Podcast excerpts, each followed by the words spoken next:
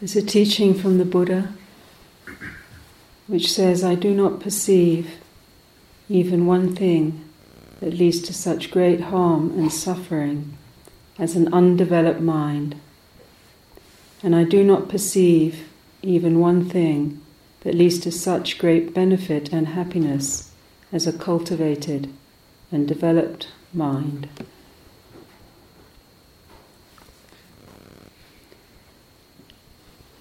So, this uh, opportunity that we have here together to cultivate the Dharma through this practice of um, meditation, contemplation, wise reflection on our direct experience is the essence of the cultivation of this citta, this heart mind, um, through which we um, set the causes and conditions for alleviating and overcoming the experience of dukkha, of, uh, that's so often generated from the avijja, the ignorance, the not understanding, um, the ignorance within the mind is projected into the sense of self and projected outwardly onto the world. And of course, we only have to have a short scroll down on our social media to see the state of the world and the projection of the mind that's uh, created it, this human mind. And yet we can also see great brilliance and beauty and creativity and potential and empathy and humanity. So we have these, um, seems to be almost equal and opposing forces that operate within the human citta, the human heart, the forces of awakening and the force of ignorance and delusion. And it all intersects within our own personal body, heart, mind, and uh, being.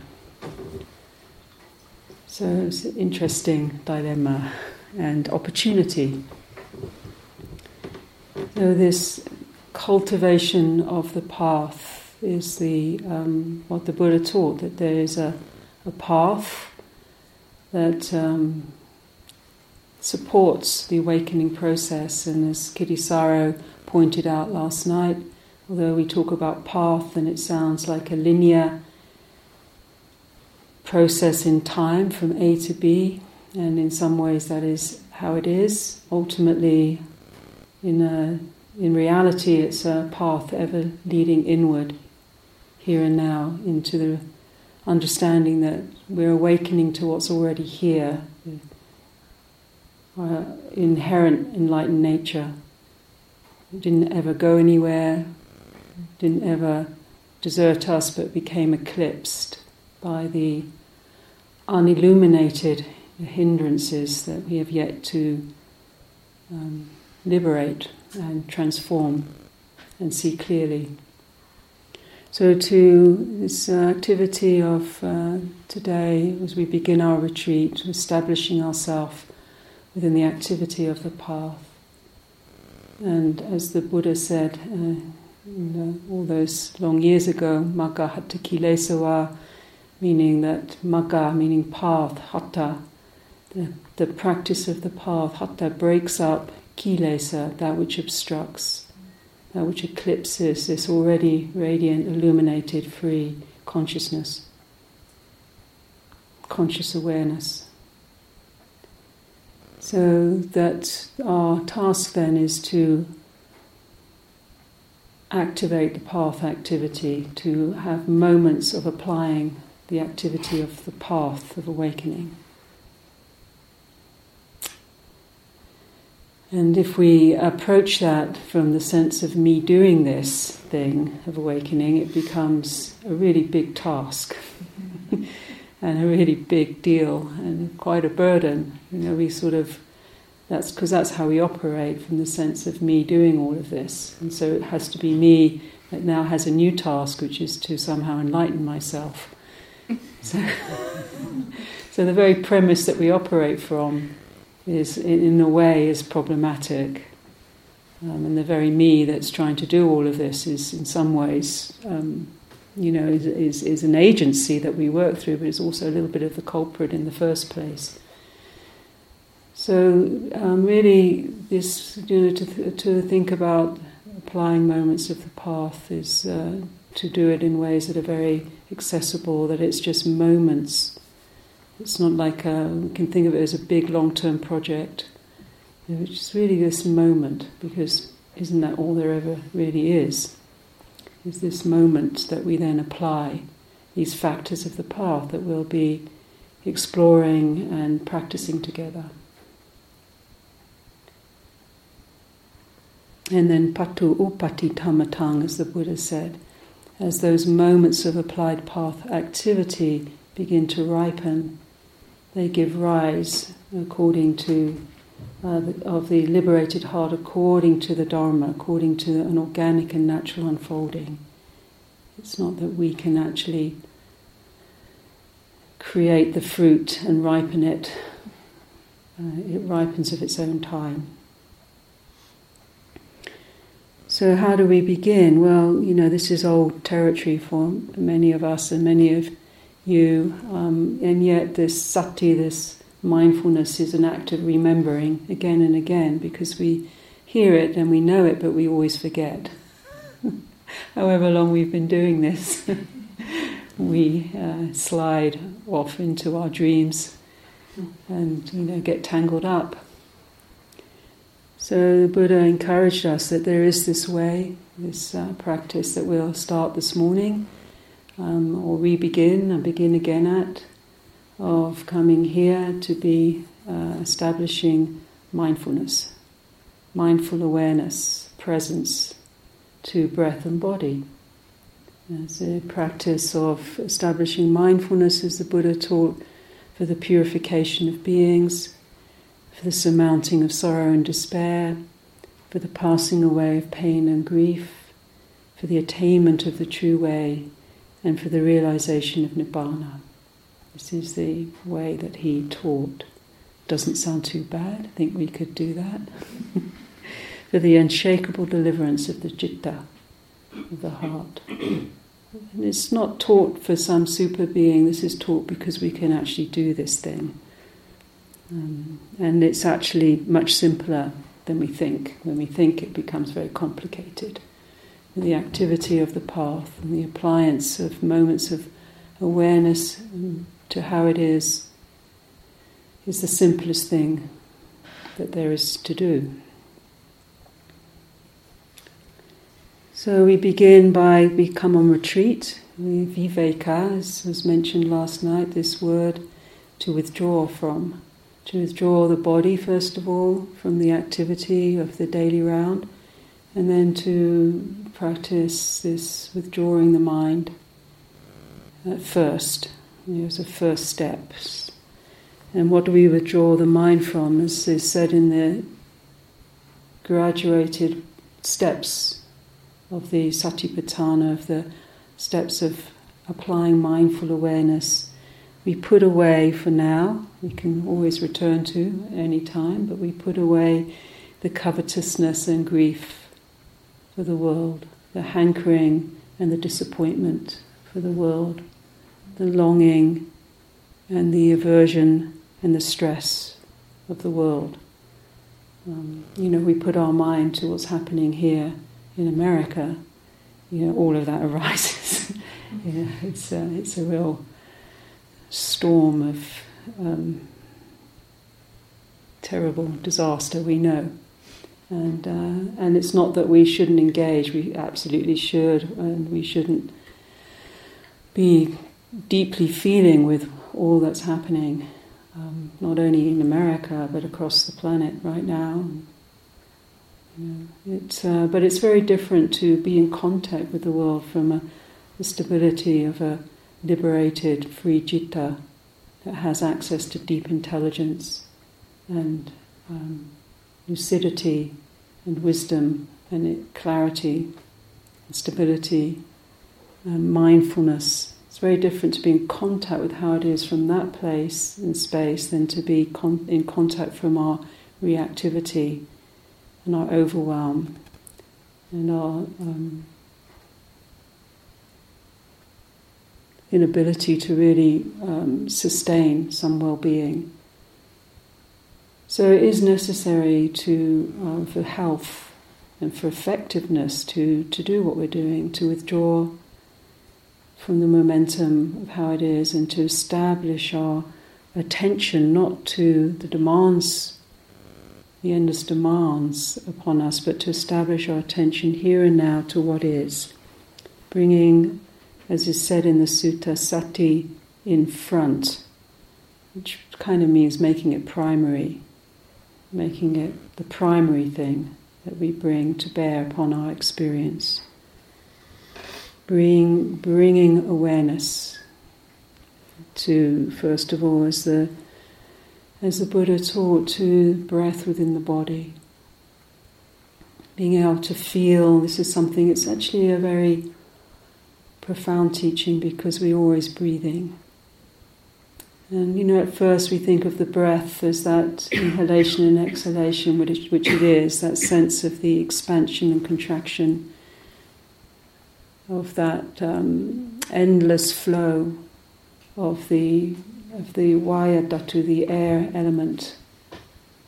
We can feel and is nourishing us, but also the breath is that and that we can bring attention to that, and this is the practice, but also breath is the vayodhatu, is the air element.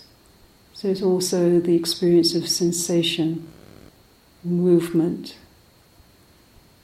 tingling. This is all part of the breath energy. So as we come into contact and bring awareness to body and receive the experience of our embodied feeling sensation, sense it, experience, then this is all part of the breath energy, and at the heart of that is this expansion and contraction. And as the Buddha said, we can feel the long breath from the sensation of the breath coming to the nostrils and expanding into the lungs and down into the belly. You can follow that and then as it turns into the exhalation, it's a different set of sensations.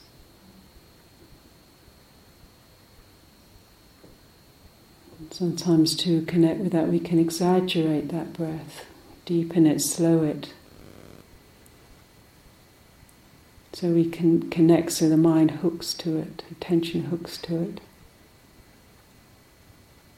It's a long breath.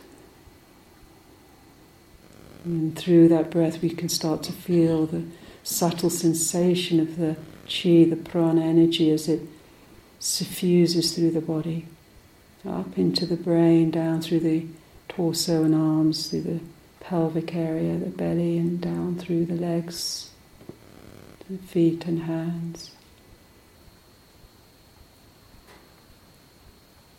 So sometimes it falls to the short breath, gets more subtle. We just, the attention just lands at some area within the sentient experience of the body and settles there. Settles on the sensation or part of the breath. Experiencing as the, as the Buddha goes on, these steps, establishing awareness, mindfulness to body breath, experiencing the whole body is the next instruction. It's not sort of clamping down the body, it's not trying to control the body, but it's opening into the body experience. Sabbakaya Patisamvedi, the whole body, feeling within the whole body, Patisamvedi, to feel with the whole of our embodied experience, experiencing the body calming, calming the bodily formation in this practice. And then contemplating as that, as we are with how it is, noticing the arising and vanishing. Things are arising and vanishing, thoughts, feelings, sounds, sensations. To the extent that there's just enough awareness, there is this body. Abiding independent, not clinging to anything in the world.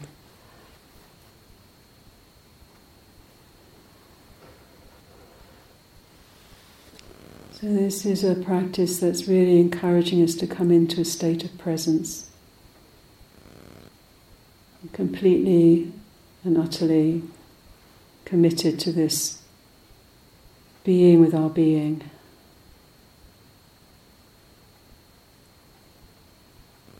And, uh, you know, being mindful that we can move into these abstractions where we start to view, you know, sort of watching the breath, watching, and then creating a sense of distance from.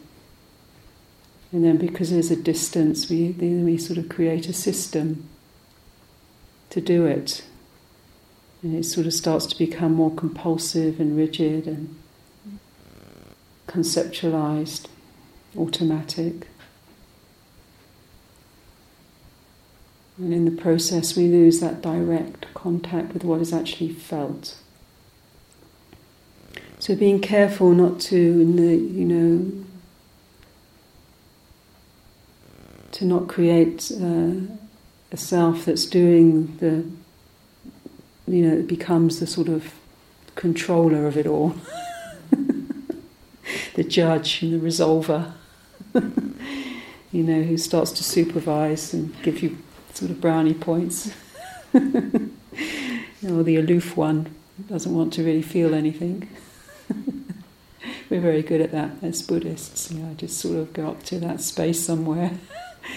just don't let me feel anything, man, oh day.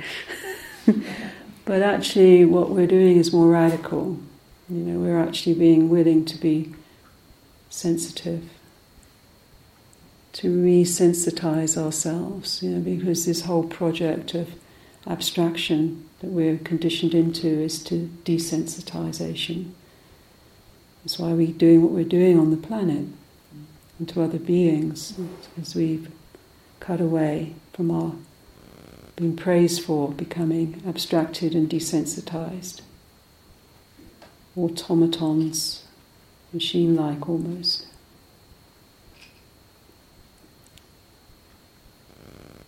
So, to allow the body to feel what it feels, allow ourselves to be sensitive to what is experienced, to unhook from how we relate to the body through the projection of the mind, judging it, fantasizing about, being averse to, clinging to, frightened of grief around fear and speculation. What will happen? All of these different ways that we think about our body. So, this practice is being present to the feeling and experience of a body breathing, this body, our body. one breath at a time.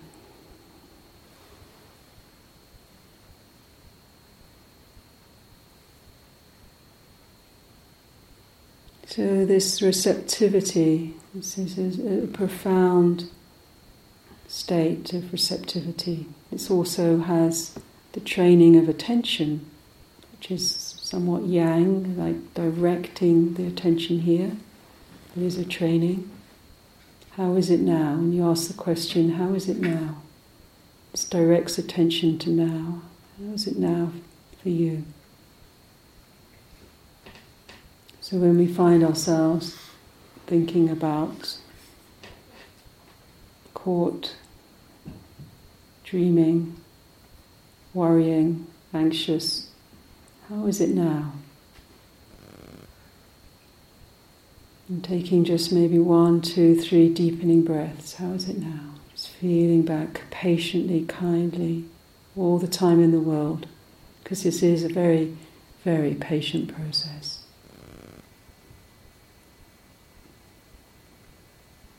And then that deep receptivity, listening in. Is the Kuan Yin, the one that listens, not from the objectifying, judging, but deeply receptive. listening in to all the layers within what is experienced as what we call our body, all the energetic conditionings that shape how the body holds itself, how the self is formed.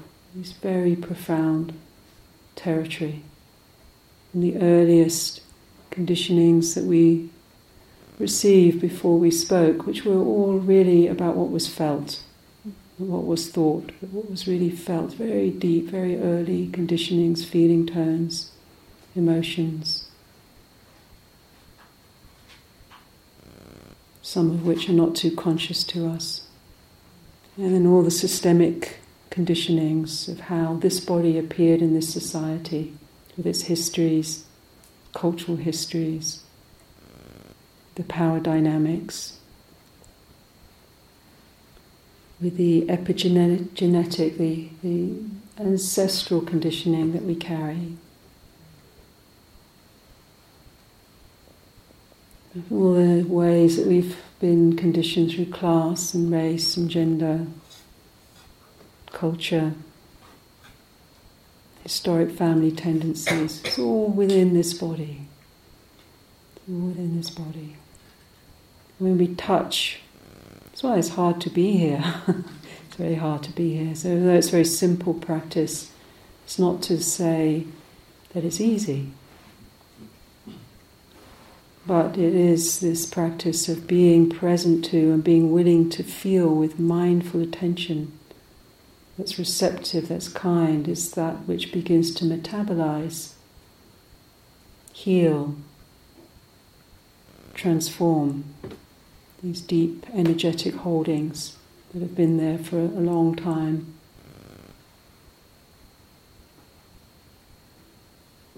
So, this morning, as we begin our practice, being with what we're with, including our own personal stream of karma, which is very unique and threads through and sometimes transcends all of the other conditionings. To realize what we're doing here is, is not removing ourselves from what is important, but putting ourselves right in the heart of what is really important, which is a you know, uh, to really hold true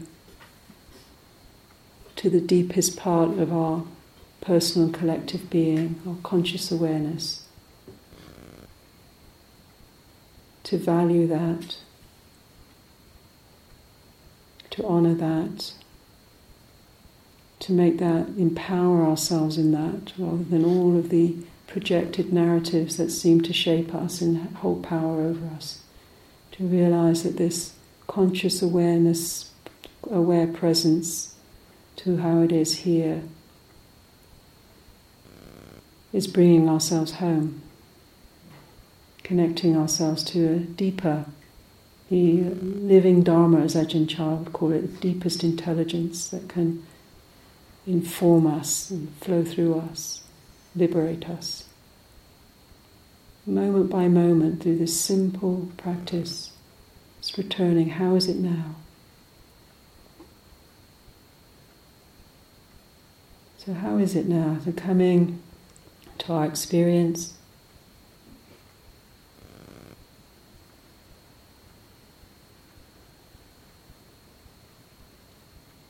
And just feeling in to what's present.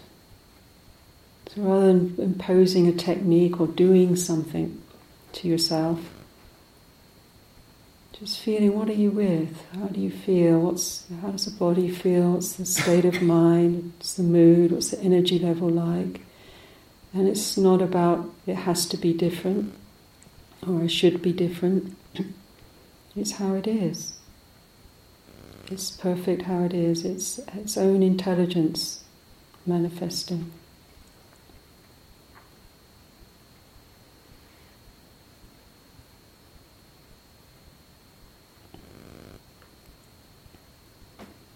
We're just feeling and listening into our being, our body, the sensations, the feeling tones. As we do that, we're noticing this rhythm of what we call breath, as if it's a static noun. This alive experience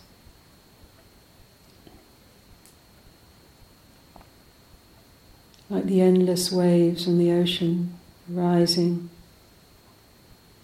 and then dissolving back into the depths of the immovable. So rising of the breath energy and feeling as it suffuses subtly its life giving life force through the body. And that, that's felt as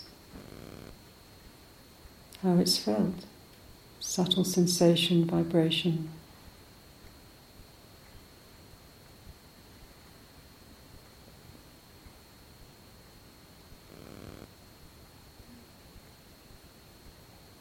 Permission as the exhalation, the natural, the dying away of what has arisen, a natural invitation to soften through the body, to soften the jaw and these places where we hold the face and the jaw and the shoulders, and down through the torso and arms, softening the belly. The lower back, buttocks, legs, feet. So there's a feeling as we exhale of landing more into our seat and the earth supporting.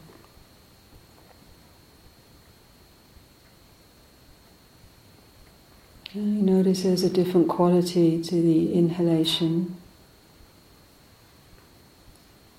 Maybe it brings a little sense of lengthening through the spine, opening through the chest. Maybe just very subtle adjustments in the body so the body feels comfortable, even if there's discomfort.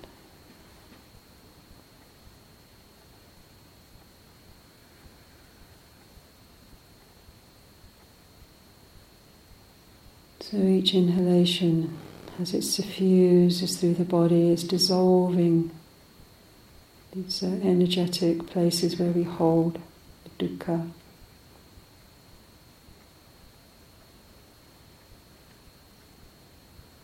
And the exhalation is uh, a sense of natural release, letting go.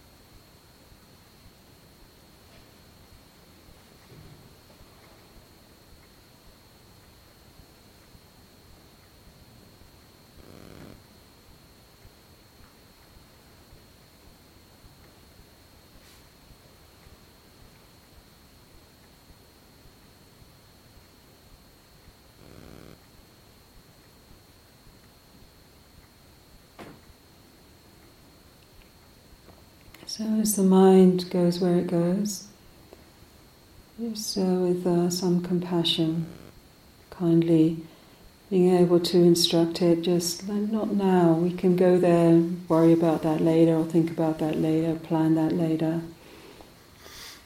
So not now. It's just like you just put that on there on the shelf. And return to it later. How is it now here? And the patience and kindness and love that's required to really be with our body. To bring that patience, love, kindness to the body in this practice.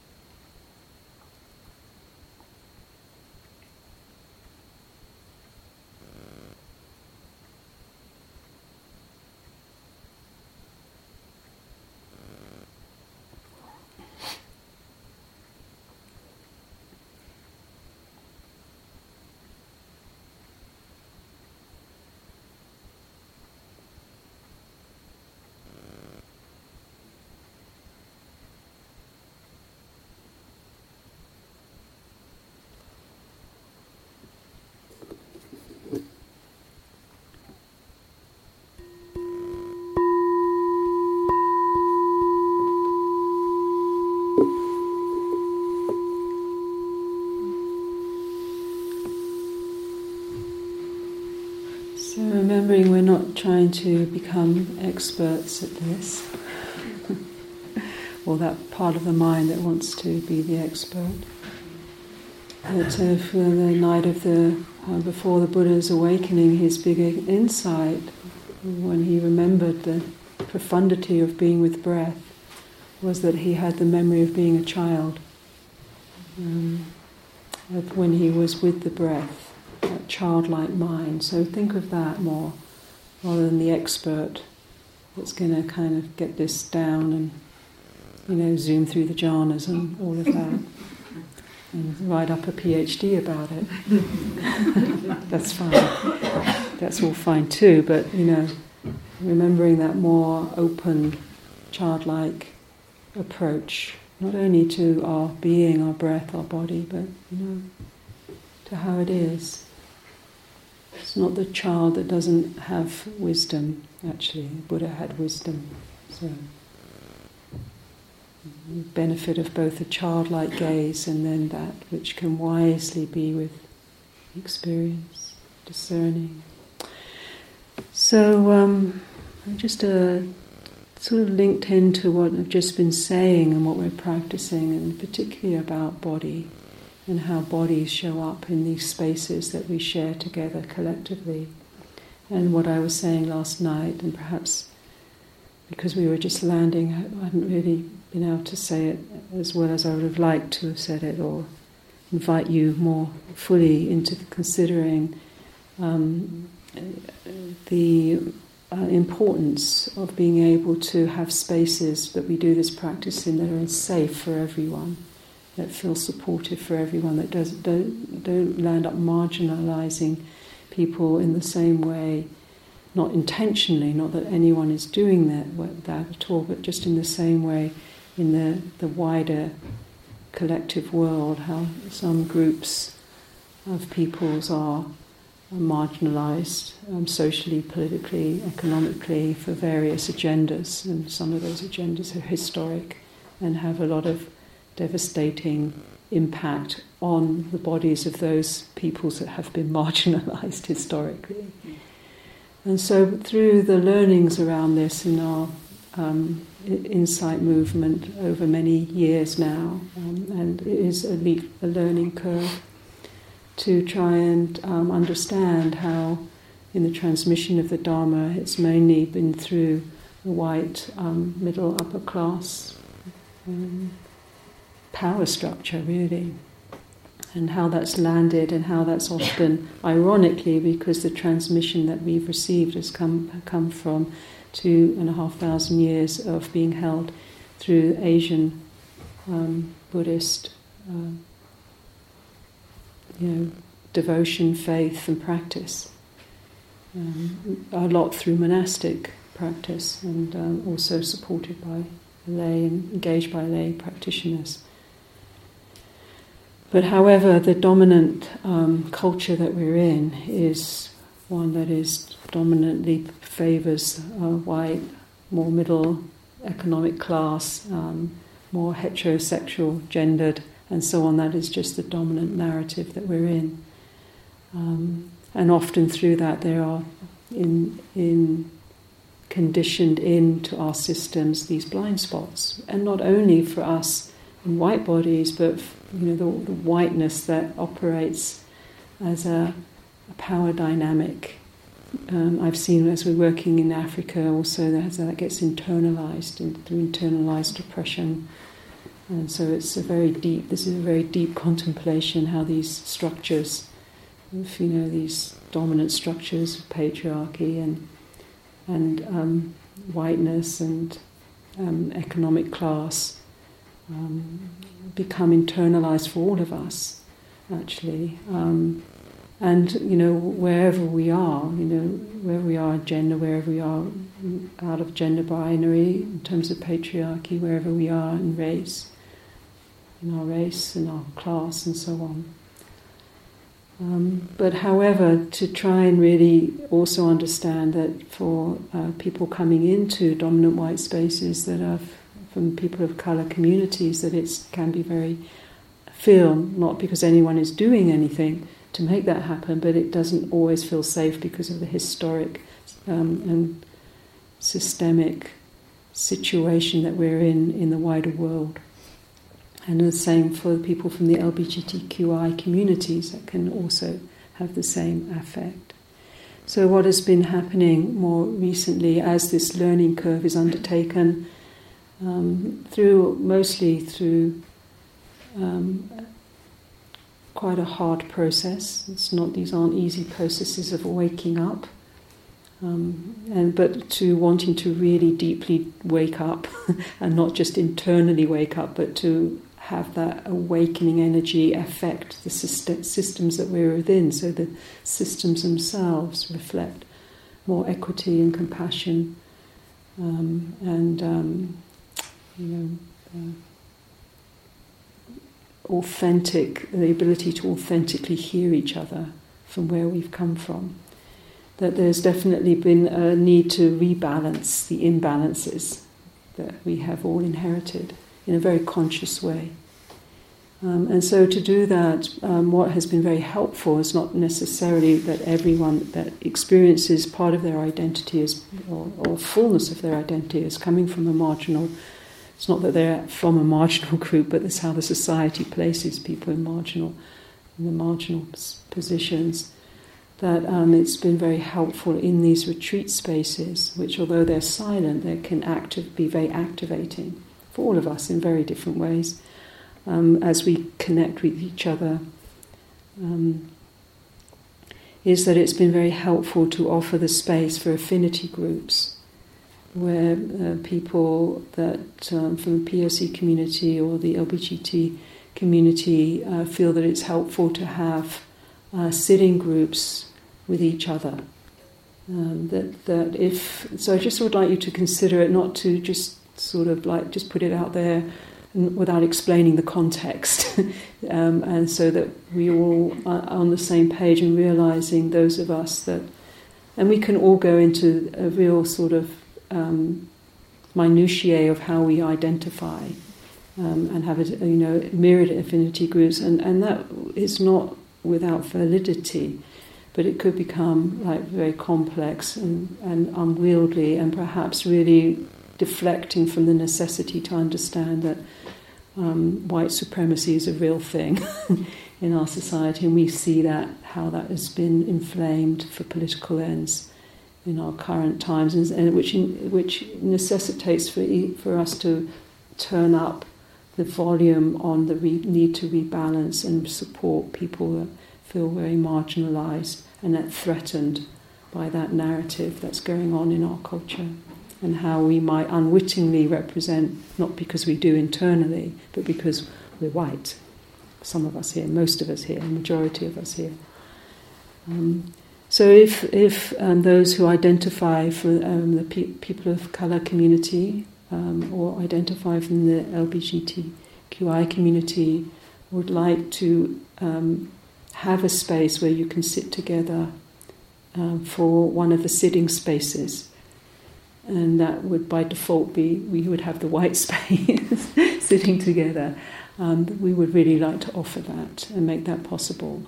So I think the best way to do that is if you can just write us a note. Not ev- not everyone that I identify in those communities might want to do that. I don't know. I don't really want to bring into an open discussion and put people on the spot in a way that could feel unsafe and uncomfortable. So if you would like to send uh, us a note if that would feel helpful for you. And our experience of um, of the feedback that we've received is that it's very, very powerful and very, very helpful for people to be able to sit within their own ally group, as it's called.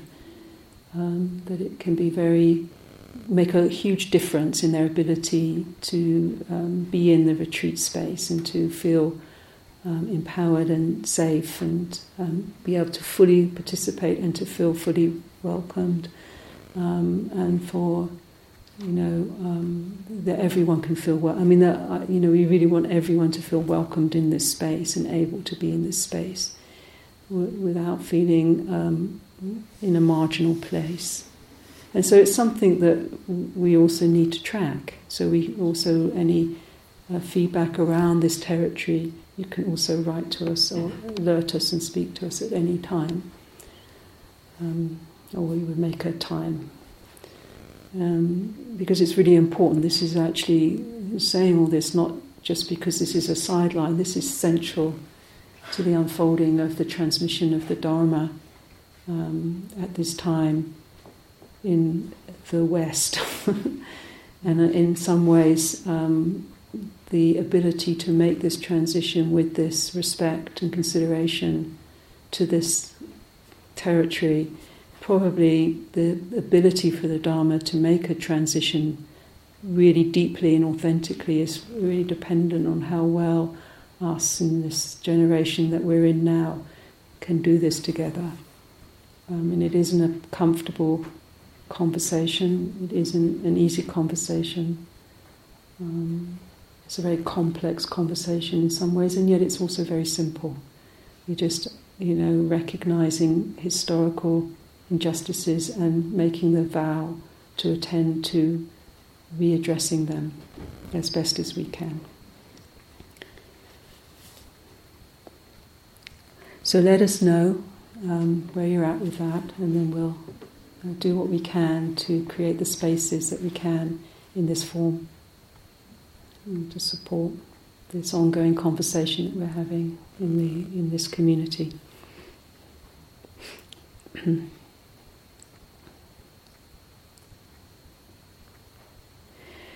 so to take this practice out into the the environment outside. We say take it into nature without realizing we're part of nature. It's part of the problem, isn't it?